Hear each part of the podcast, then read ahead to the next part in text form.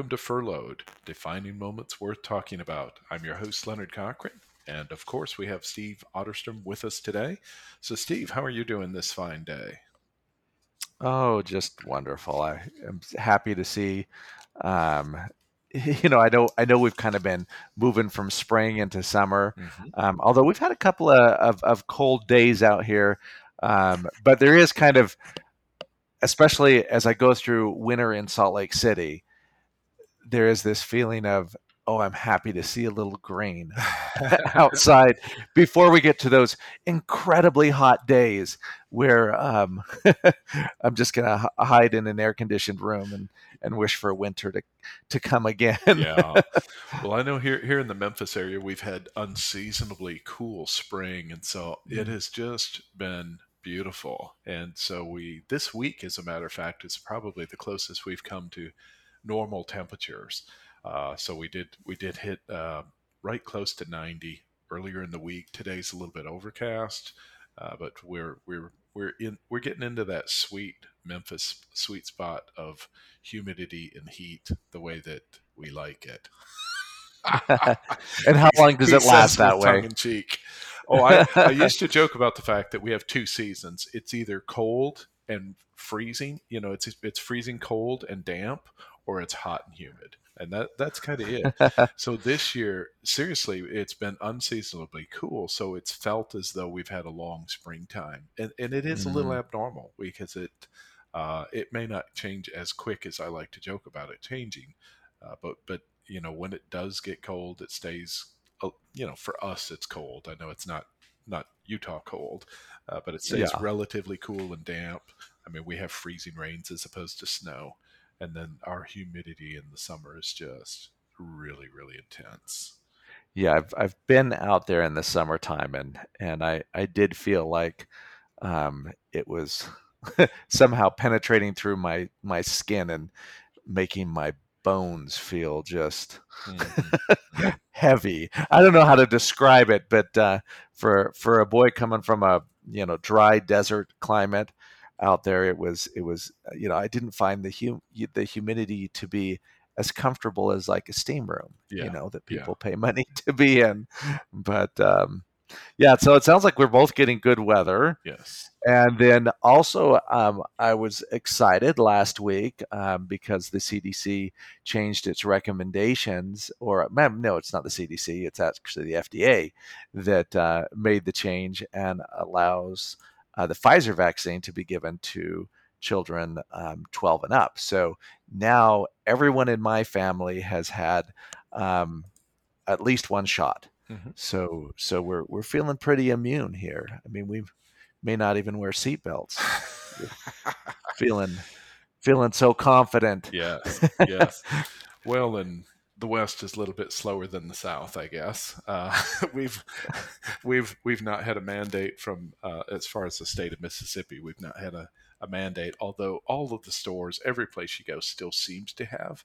Uh, but I mm-hmm. did attend a chamber event uh, for the local city that I am in, and there was uh, there was seating for 200, but I'm guessing there was about 150 people there, mm-hmm. and I think I probably saw about five people with masks on. So that's oh. that's the largest group of uh, people I have assembled. And don't tell anyone in case they broke the law. But uh, you know, it's a chamber of commerce. I think they should know what the laws are. So. Well, we we have um, you know from the law side of things, uh, our legislature decided that the pandemic was over on April 11th. So okay. they just declared it over, and um, and and got rid of all of the uh, mask mandates and everything. Um, however, just like like you're reporting, that doesn't seem to uh, have carried over to the businesses. Yeah. Uh, so you know, pretty much everywhere I go, there's a sign out front that says, you know, wear your mask when you come in. Mm-hmm. And I know that there's been some changes in the CDC recommendation saying that it's not required if you have um, had your vaccination. Um, mm-hmm. However, I, I, have no idea how anyone would look at someone and and know yeah. like yeah you you sh- certainly look vaccinated to me. That's right. Um, I, I I think that you know we certainly are seeing based off of the numbers out here, and I think really across the United States, the the the numbers seem to be falling, and you know that would fit uh, with the seasonality of, of kind of what we saw last year too. You know, mm-hmm. where we we got a little bit complacent as those those numbers begin to fall. But if we can continue to uh, methodically get more people with vaccines in their arms, I think we could maybe return to some sort of normal in the next few months. Well, I think that's what the plan is based on everything that I'm reading. New York City schools plan to be fully open. In fact, the mm-hmm. actual teachers union said that they felt there was no reason not to have all the schools open next year as well. So I think we're seeing the tide that direction. Well, it's it's funny, you know, from that perspective, you know, my my youngest was talking about how, you know, he's he's going to be a sophomore next year in high school. Mm. And when he walks in that school building, it will be his first time. Yeah. There you go. You know you that he's been a he's he's missed a full year of in school um, instruction, and uh, my daughter who is graduating, you know, we're like, so are we going to your graduation? She's like, I didn't go to school all year. I'm not showing up for a graduation. you know, yeah. uh, we are going to do something for it, but you know, um, I I I wish that we could get as a guest on our podcast a high school student with 10 years of you know experience after you know like looking back yeah, yeah. on their memories of this time you know because you know for for many of them this is just the reality. This is just what they're going through. But i would be curious as they look back on their um, high school experiences you know if just the strangeness of the whole ordeal sets in even more. I mean i know that there I, I look at my kids and it's they, they definitely recognize that it's it's an unusual circumstance that they have been through. Um, but I'm not sure that it really has impacted them just how yeah. incredibly unusual. Yeah, and I don't this last year was. I don't think we'll know that till sometime passes, that's for sure. So I guess I guess for our podcast listeners, go ahead and bookmark uh, podcast number 500 should be somewhere around 10 years from now. exactly. Uh, let us know how that is once you hear it, and uh, we'll be anxious to kind of reflect on that. Uh, yeah, so. I, I, hope I hope we uh, you know, are still doing it yeah. 10 years from now. I, I hate to think, you know, I was going to do some math and say how old we were going to be at that point, but I'd rather not. Yeah, yeah. We, we don't need to do that. We will be older. Yes. That's the important we thing. all will be older by then if, if yes. right. Anyhow. well, hey, listen. Well, I don't know. Maybe the vaccine reverses that. We had, yeah. you know, well. maybe we'll get younger. I'm hoping. and laser vision. Yeah. Yeah. Anyways, well, let's uh, make a hard turn here and shift to our topic today. But actually, it's not so hard anyhow. We we really uh, we're talking about the vaccination and the things that of that nature, and that really is something that has affected our community. And so we really mm-hmm. wanted to kind of talk about community today. And community is one of the uh, cornerstones of what UpWords Unlimited is about. Uh, we have the four C's at UpWords Unlimited. Uh, just for those folks maybe not familiar with it, it's conversations, connections, collaboration, and community. And so, Stephen, I thought we would pick out community today and talk about that. And the way we want to kind of talk about community is, first of all, the reason the word community is used is most of us, uh, when most of the time when we think of community, it's a it's a pleasurable experience. It's a good experience. Um, and when we talk about culture, oftentimes many of us can relate to having a bad culture. And so, uh, in my mind, I kind of contrast the two. I recognize the fact that one could be the other, uh, and, and they may well be the same. But I, I, I do draw a bit of a distinction with that. In fact, prior to the recording, Steve and I were talking about community, and there there are certainly toxic communities as well. And um, Steve, as we were talking about it, I couldn't think of a single community that wasn't toxic that somehow was not a cult or something related to uh, that type of a thing. You know, the James uh, with Jim Jones Guyana, where they drank the Kool Aid, right? Uh, that that that is certainly a toxic community. Uh, but let, us kind of unpack it a little bit. Let's let's let's first of all talk about um, before we dive too deep into community itself, let's let's talk about culture just a little bit. Mm-hmm. And I, I, know, first off, maybe we can kick it off by talking about since we're talking about the pandemic and the uh, after effects of it here. Uh, I know we have jobs posted everywhere currently. In fact, it is so serious. The need for hiring workers is so serious, and this to me is a telltale sign, folks. So you know, you I can entertain you for a half a second. Federal Express mailed through the United States Postal Service. That's an irony in itself, but they mailed a postcard, a color glossy postcard through the mail, letting people know that they were hiring in our area. And I live Mississippi just south of the Memphis border.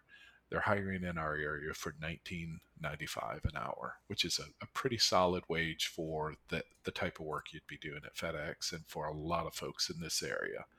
Uh, but just the fact that FedEx is so desperate for team members that they would use a postal service and they would put one in everybody's mailbox in a particular zip code at least, I, I find quite amazing.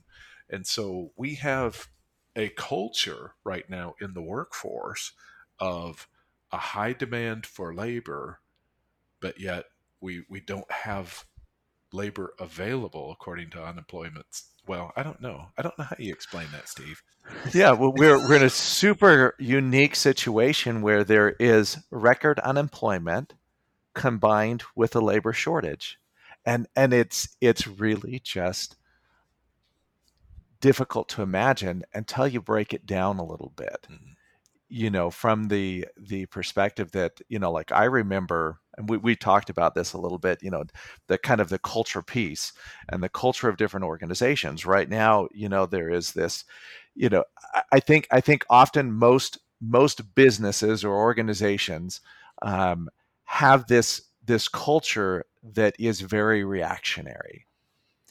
And when covid first hit there was a huge reaction of we gotta we gotta make cuts. We gotta cut quick, fast, and hard. We have no idea what's coming up. We have no idea what's down down the road. We just need to get some people off our payroll as fast as we possibly can. And I doubt that there there were very many people thinking, well, how are we going to get them back on? Mm-hmm.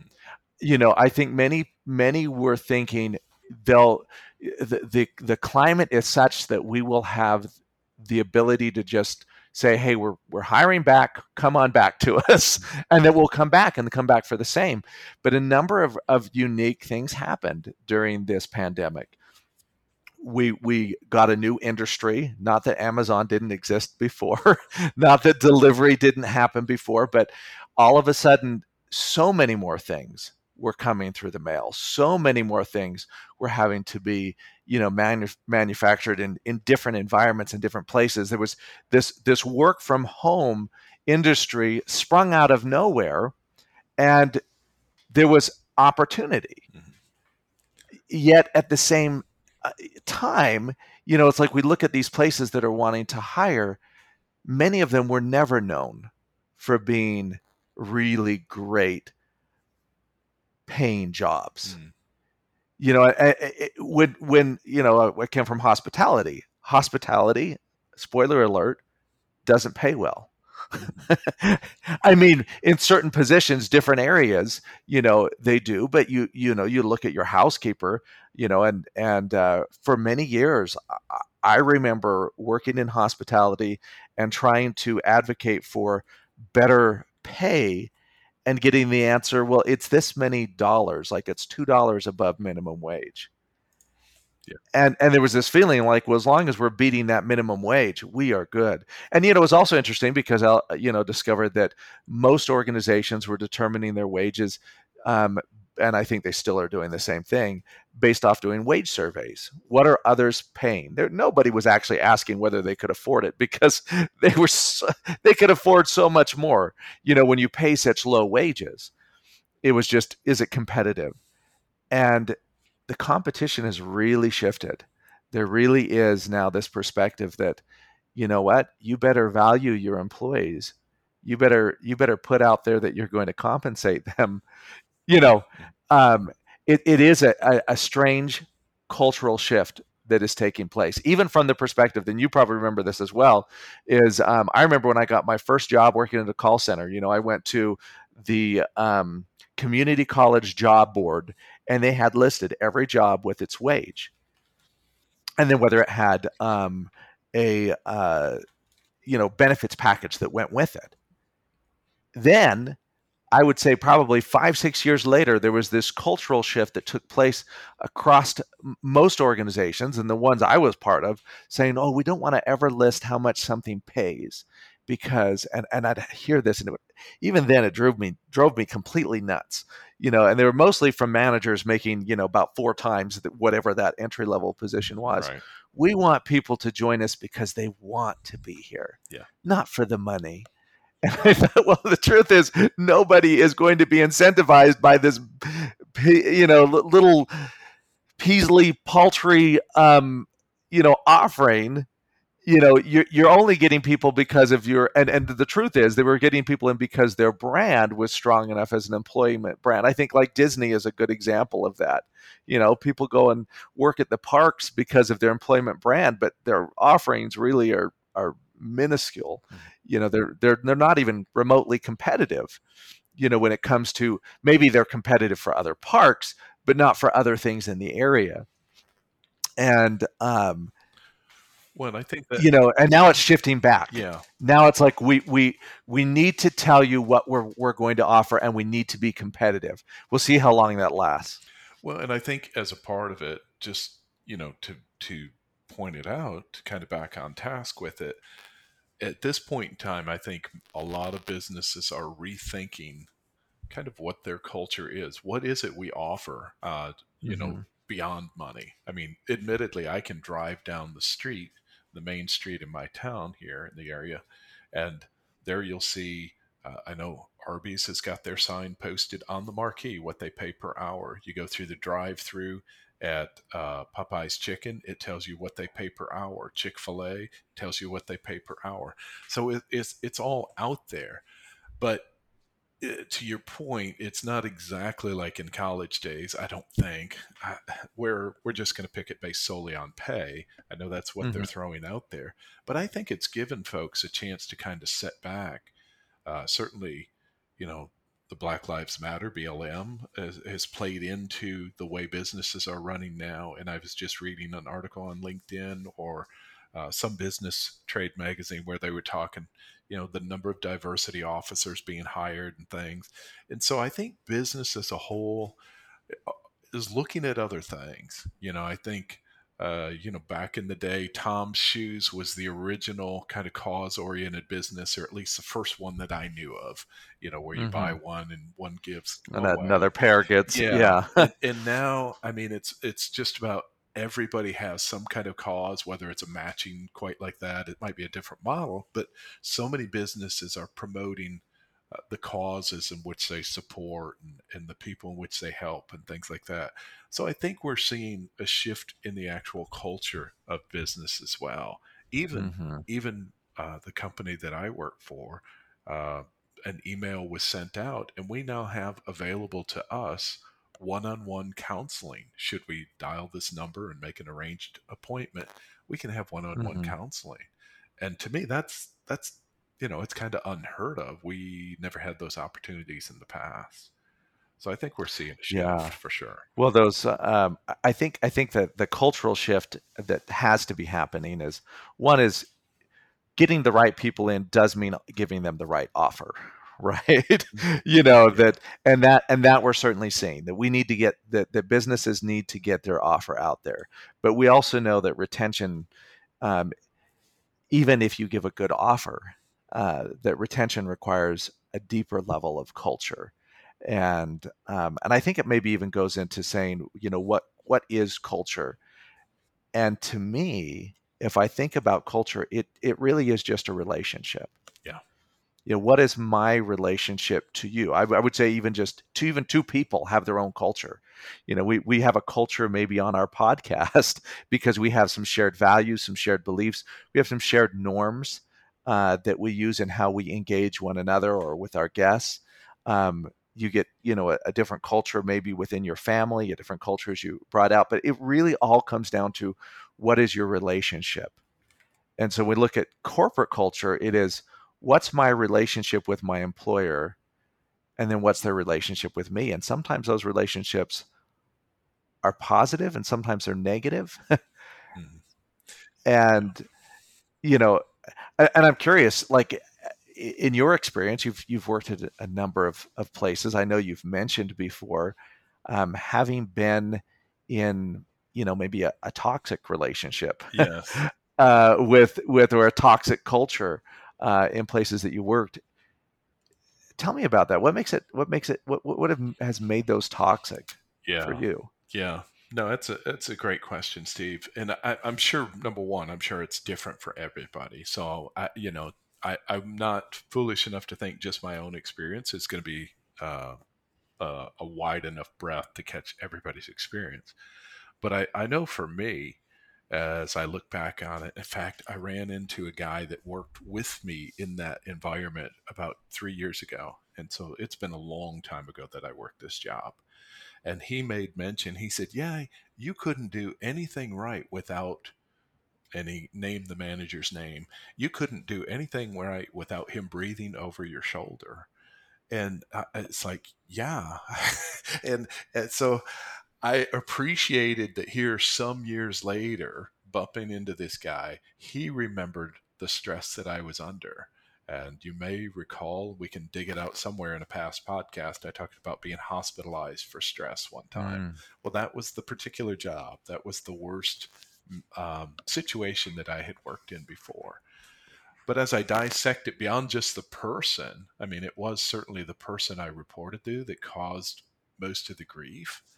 Um, but it, it was deeper than that. And you and I talked a little prior to the podcast it helped kind of unpack it. You know, we had a little coat couch time where I got to sit on the couch and you did some analysis, Steve. Not really, uh, but it really was an issue of me not having a voice. Uh, I was in a mm-hmm. salaried position. I was a manager, but I reported to a higher ranking manager, and I could not control my own schedule, even though I put it on paper as to when I was going to arrive and leave. It was he that indicated how long I would stay and when I would get to go home. And I mm-hmm. wouldn't find out until the day of, oftentimes, that there was a special event. Uh, it was happens to be a hotel.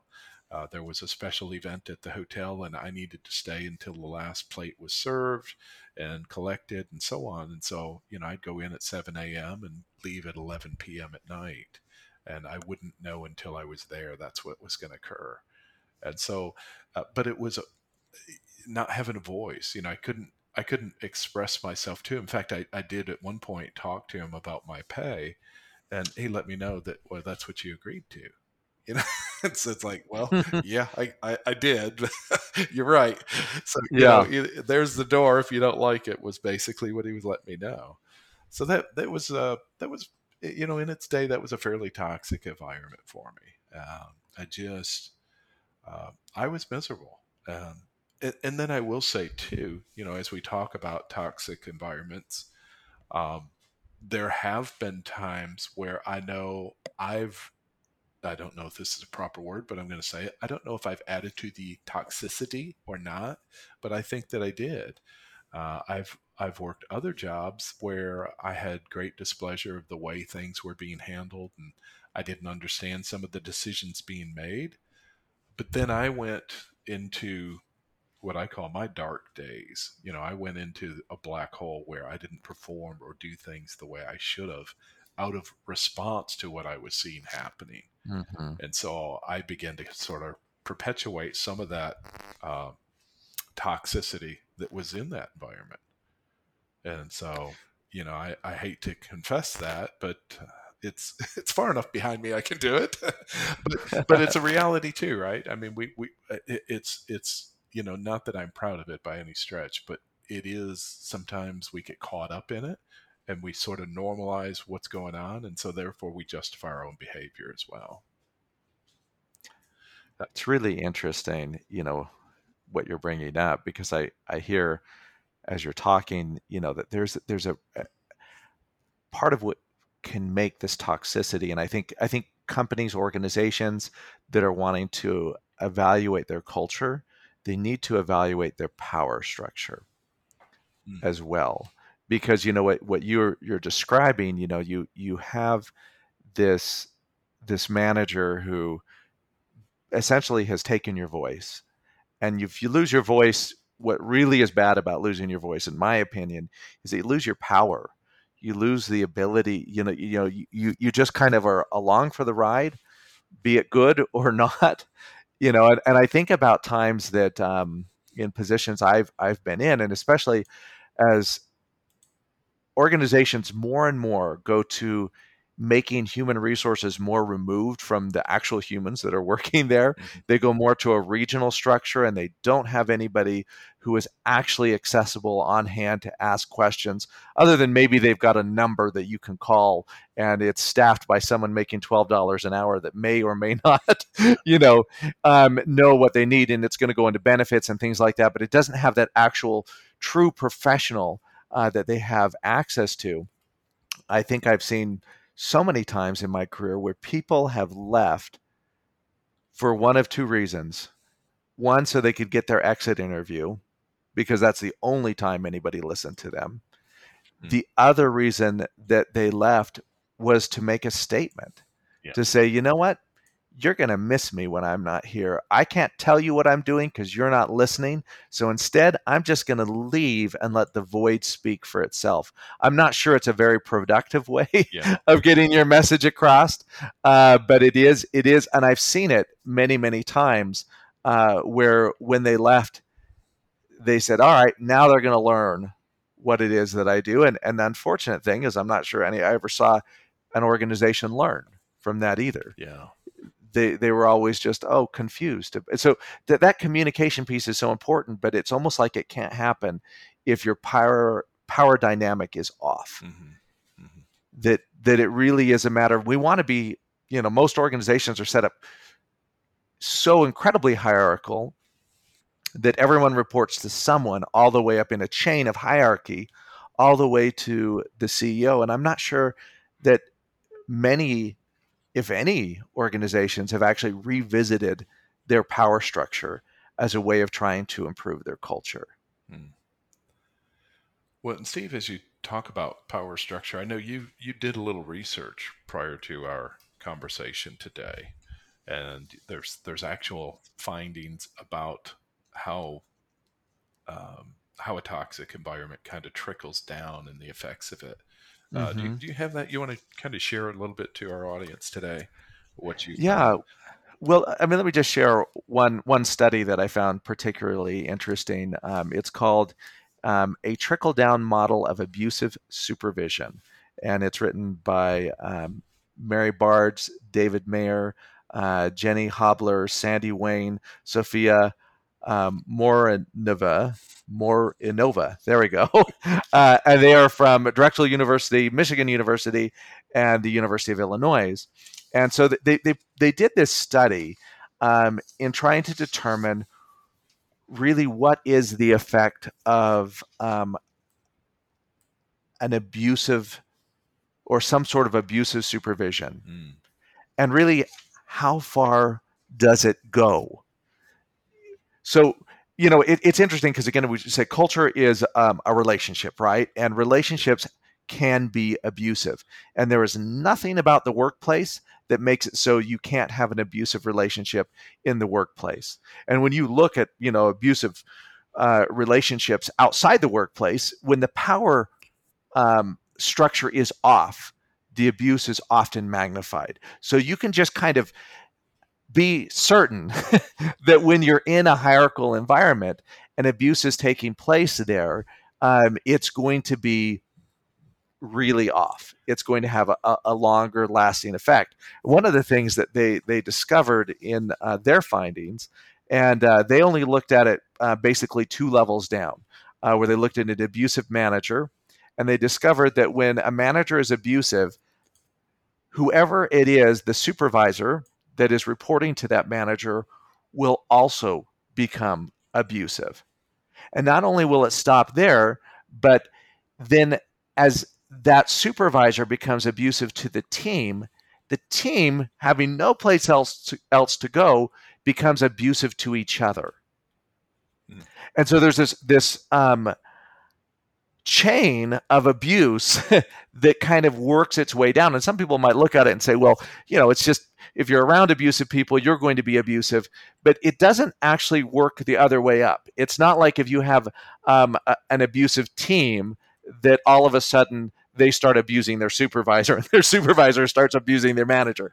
It's a one way street, and it's a one way street because of the power dynamic that takes place and that is one area that I think if if a if a if a company is and or an organization is truly serious about improving their culture, they have to look at it from the perspective of who are the people with the power and how do you fix it. One of the things in the study I found really interesting, um, and um, if I can quote it, uh, dysfunctional behavior or dysfunctionally behaving organizations are not simply the result of bad apples is something they say in this in this study or in their conclusions that oftentimes you, you people look at it and they say you know what? This person behaved badly. We'll remove them.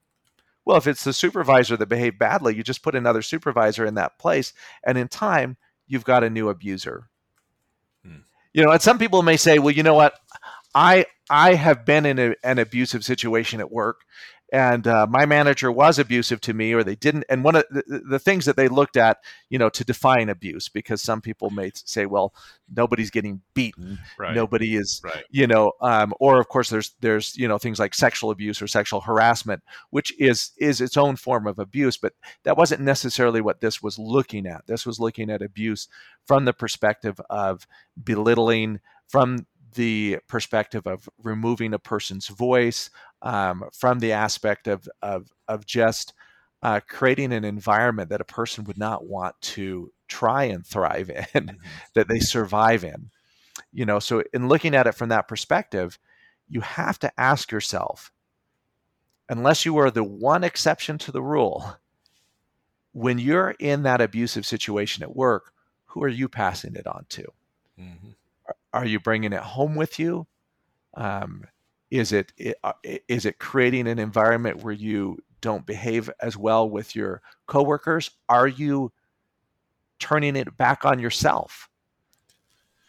You know, and maybe abusing yourself uh, because of the abuse that is being experienced. So it's it's super serious. Yeah, well, it's definitely yeah, something from this cultural perspective that that has to be looked at if there's if there's going to be um, the right culture. It's not going to be, be making a better mission statement or coming out with a, a, new statement of inclusion.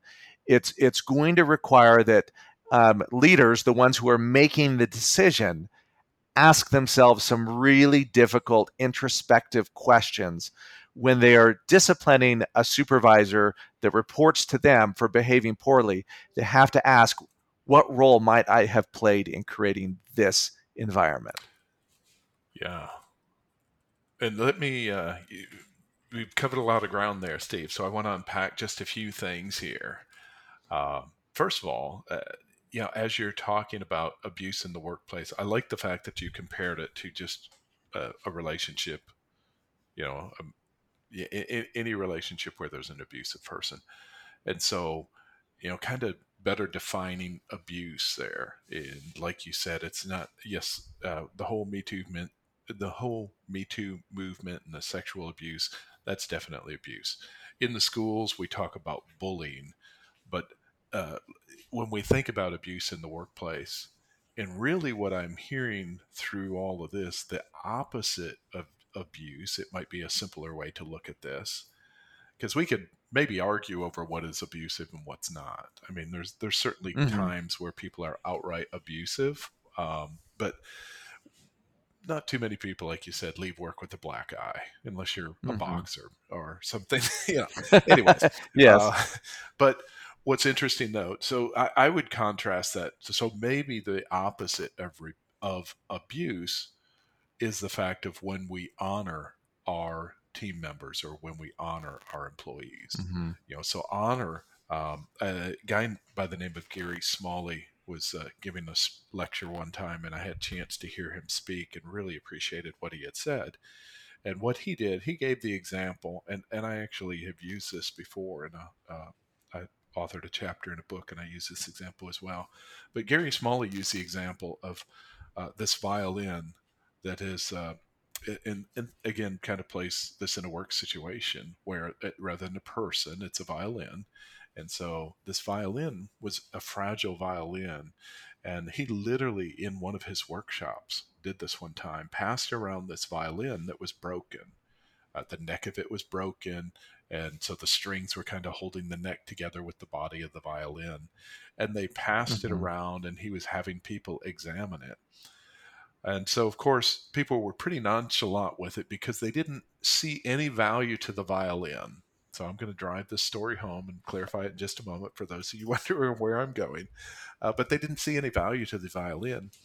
Well, then he proceeded, Gary Smalley proceeds to explain there is a, a, a brand of violin that was meant, made by Stradivarius. And he shared the worth of a Stradivarius violin and how rare they were. And so, lo and behold, he has the people look down into the whole of the violin that had been passed around. And that violin, in its broken condition, was still a Stradivarius in signed uh, a signed copy or or whatnot. I'm not a violinist, yeah. but nonetheless, that violin, even broken, was worth so much more than anybody knew. And so mm-hmm. it, it, the audience just suddenly gasped to realize oh, they were holding something of great value. And that is the way that Gary Smalley explains honor when you realize what you have yeah. in your hands and I, and so I would I would argue that that's the opposite of toxic when we can treat people with honor and treat people with respect and treat them with care. It's it's really hard to imagine um, an inclusive situation that is abusive. Yes, yes, so true. And then if I could expound just a, a, another direction of something that you pointed out, the results of that um, and, and, you'll certainly have to send me the name of that, so I'll put that in the show notes. Uh, but the results of that research that you saw indicates the managers, in turn, uh, it, it, was this trickle down. I mean, that's the whole what the whole point mm-hmm. is. And so we know in reality, if you find hurt people outside of the workforce or wherever you find hurt people, many of us have heard the expression before: hurt people hurt people.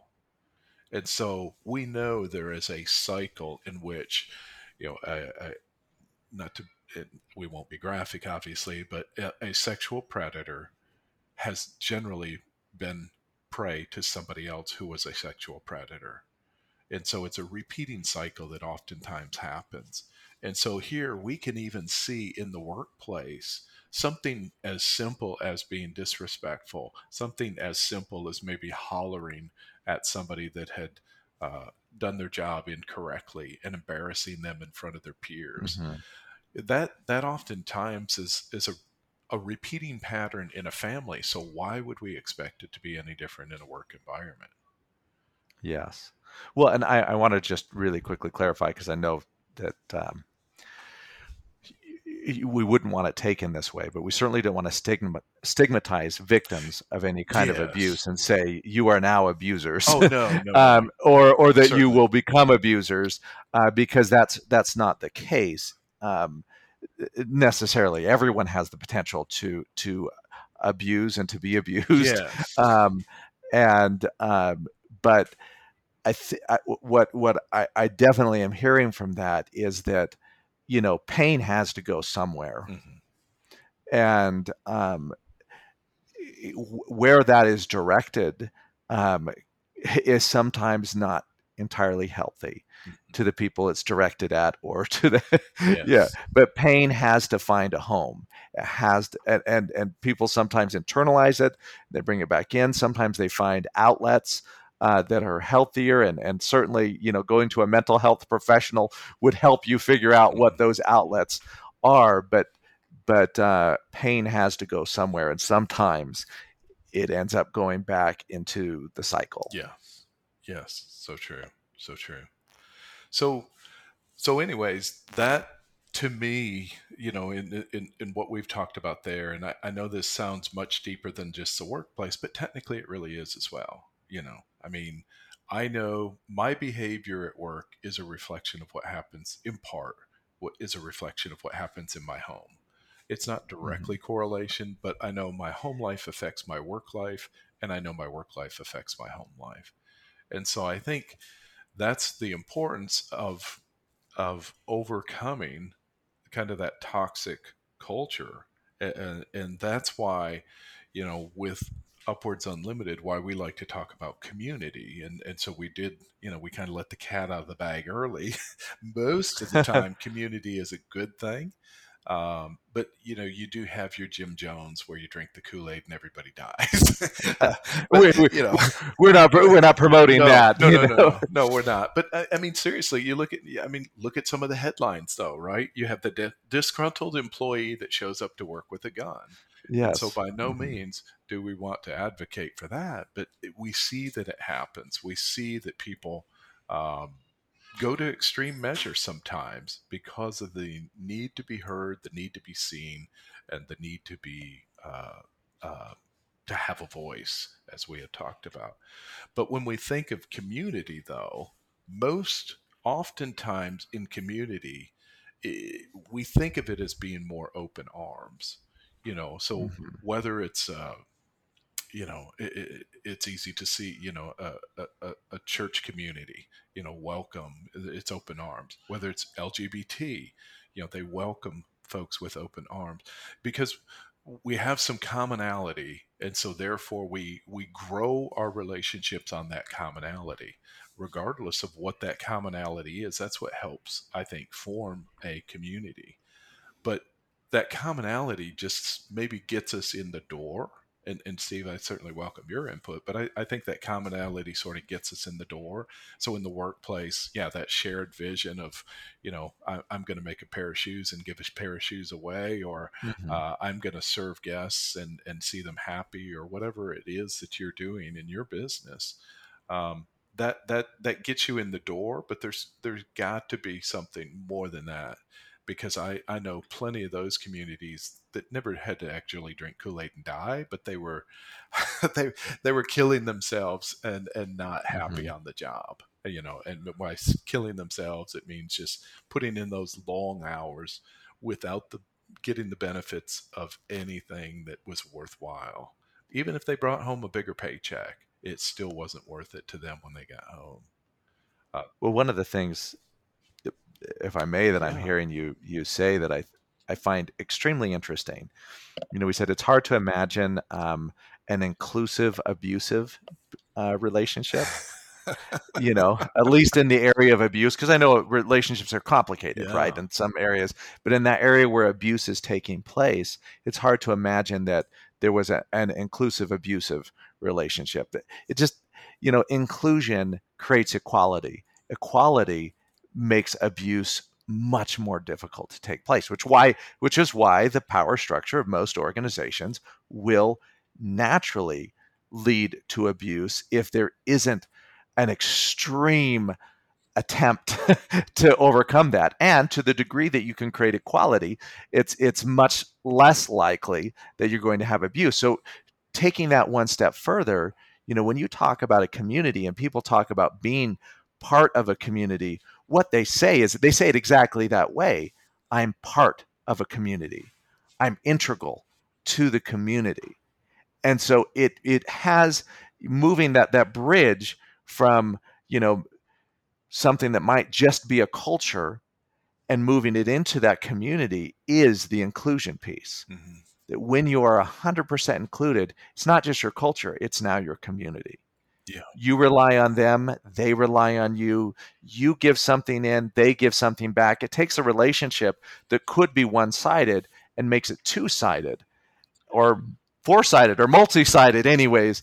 And that's what, what ends up starting to create that network of community. Right, right. Reciprocal relationships, exactly. Mm-hmm. And, and, when you say equality, let's let me kind of jump in and clarify too, because equality is giving everyone a voice in, in, in what we're talking about here. And, and mm-hmm. I know mm-hmm. it's beyond just giving a voice. Uh, but just because we use the term equality, it doesn't mean everybody has the exact same role.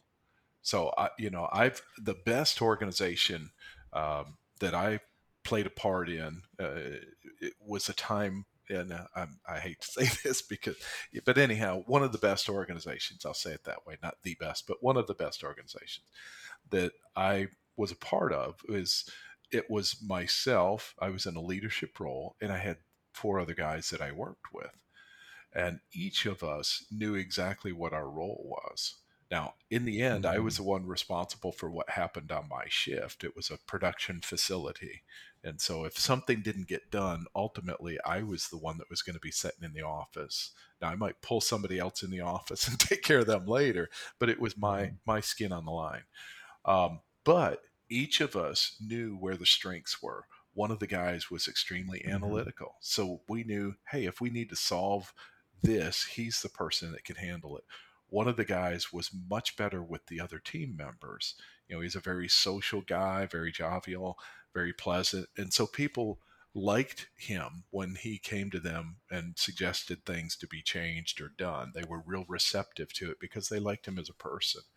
Um, and then, so we each had differing strengths, and we knew that consciously, and we played to those strengths.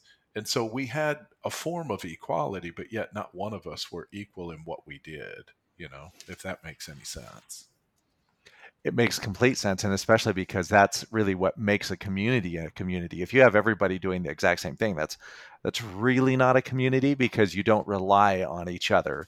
Um, there isn't the piece i bring and the piece you bring. Hmm. it is it is just we're working side by side on an assembly line yeah yeah. you know if, if we're all doing the same thing and i think that that plays into the best organizations um, understand the aspect of strengths and it doesn't and, and, and it means that whoever is the leader of a team doesn't consider themselves the leader of every aspect of the team. They're a mm, coordinator yeah. between the strengths of each individual, but they're not when it comes down to it, I get the last word on this. No, they would say, You have the highest strength in this area. You get the last word on it. I'm coordinating what you're doing with what another does. And actually, that coordination is its own special strength. So they may be the strongest in that area of coordination, but if they have to be the smartest person in the room or the smartest person on the team, it is ripe for abuse. Mm, yeah.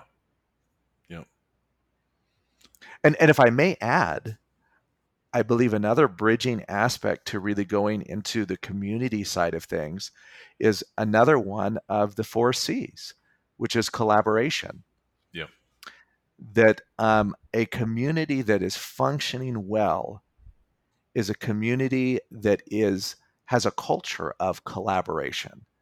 That things aren't done based off of this is this is what we decided and I'm passing my decisions down to you. And and in a very hierarchical organization, and, and this really, uh, and what I what I think we're putting out there um, with UpWords Unlimited is we're not we're not suggesting business as usual. We're suggesting that a, a better cultural community or a workplace community would be one where um, decisions don't just roll from the top down but they actually are a collaborative experience all the way from the bottom up. Yeah. And I think, you know, there's no question that that's that's a difficult thing to tackle. Um, you know, as let's let's bring it back to reality, right? Because you you and I are both going to wake up tomorrow morning and do something for our employment, and so mm-hmm. then the question becomes, how do we incorporate that into our our existing workplaces. And so a, again, you know, taking into account not every environment is is going to be uh, amiable to that. You know, there there are there are toxic places where you know, hey, this is the way it works.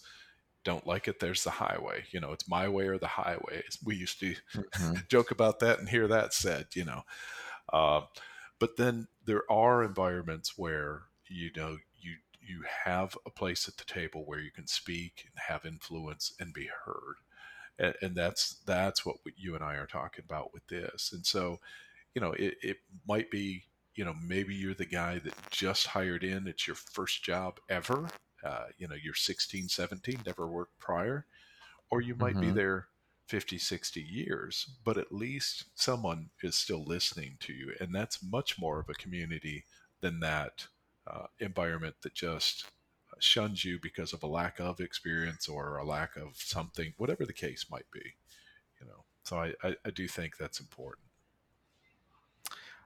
Absolutely agree. You know that um you know what what what in trying to take some of these things conceptually yes. move them out of the concept and, and bring them into reality uh, it, you know it, it, it is difficult because i am going to wake up tomorrow and i'm going to still live in a hierarchical world and most organizations will still be hierarchical and you know what i'm not sure how you organize things uh, so they don't have that reporting structure but a reporting structure is very very different from a hierarchy. Yeah.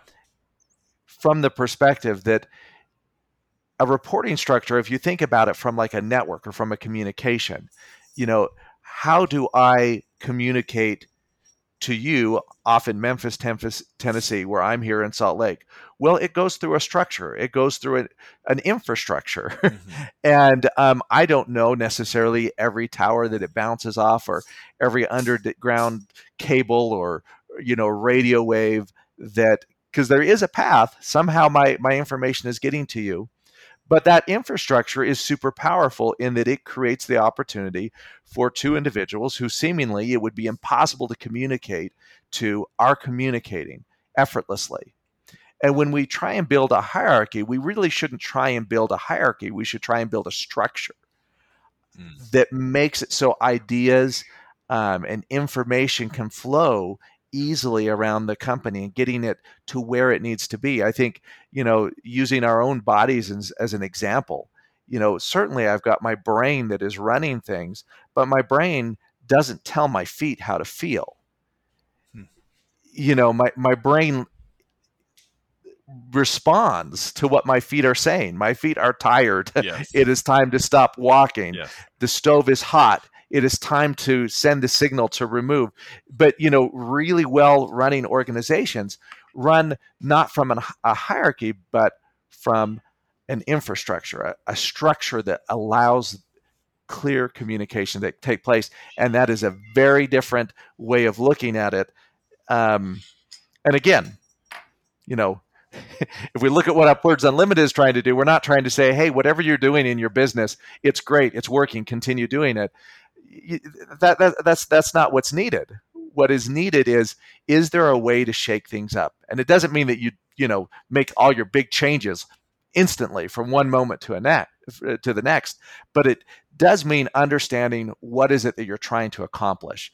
What is the objective you're trying to get? Are we trying to build a hierarchy? Or are we trying to build an infrastructure? Hmm.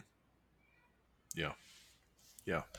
Yeah, and just last point I'll give, and uh, we can wrap it up here, obviously. Uh, but the last point too is you talk about that infrastructure. You talk about your brain and your feet. You know, is to recognize yeah the importance of each role. You know, so again, mm-hmm. back to that. If your feet are telling your brains they're tired, your brain then has to make a decision based on the information. Does it rest your feet or does it press on? I'm running a marathon right now, so I know my feet are going to be tired, but I will press mm-hmm. on. Or I've just finished a 12 hour shift. I know that my feet need to rest, so my brain chooses to rest. You know, and so we do. There has to be an element of trust in in that mm-hmm. in that uh, system there as well. Uh, but that's where that community, yeah. you know, it all goes back again, kind of that communication. You know, having those great conversations uh, and and with clarity, and then the right decisions can be made or should be made. You know. Well, I, and I think with that, it's always remembering what you're not allowed to to do and what you are allowed to do. Like going back to the example of your feet and your brain. Your brain can say press on, but it can't tell your feet not to hurt. Yes. And that is where I see the real challenge mm-hmm. um, in in corporate communication in many ways. Is um, that hierarchy wants to say what to do and how to feel about it. Mm.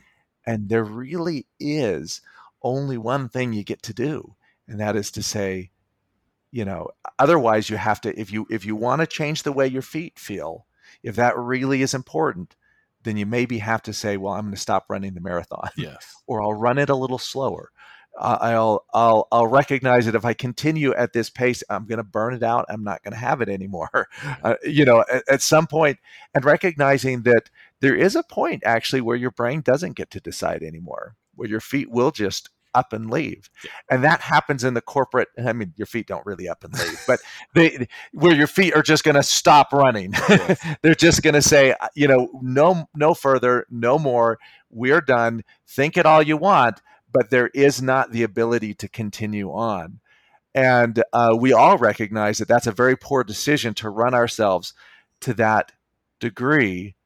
But when the brain has the option of saying, well, time to go be CEO of another person and hop out of your head, go to another one, fly over with a golden parachute, you know, um, then then you you do get these situations where you have toxic personalities that move from place to place from you know and, and i we've we've all seen this where uh, and i've seen it even on a resume where someone brings in a resume and people go oh look at all the great experience. And i see they were a manager for two years here and three years there and then they talk about the difficult teams that they had to work with and how hard it was to motivate them and i think oh my goodness why are we considering this person? But yet more often than not we do consider that person and they come in and they're just as toxic here as they were in those other locations you know because they didn't understand that aspect that leadership is coordination. It's it's not um, actually driving people to do something. The drive comes within it comes from each other it comes from us helping them connect with the things that create drive within them but it doesn't come from our strong armed approach of trying to make something happen. Yeah. Well, folks, there you go. Food for thought. Uh, Stephen, I would love to hear your thoughts about this.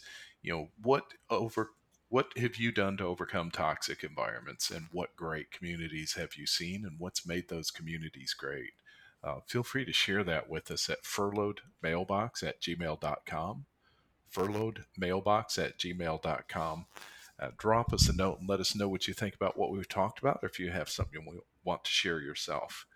Uh, and obviously, you've heard a lot about UpWords Unlimited today. So, again, that is our sponsor, UpWords, W O R D S, UpWordsUnlimited.com.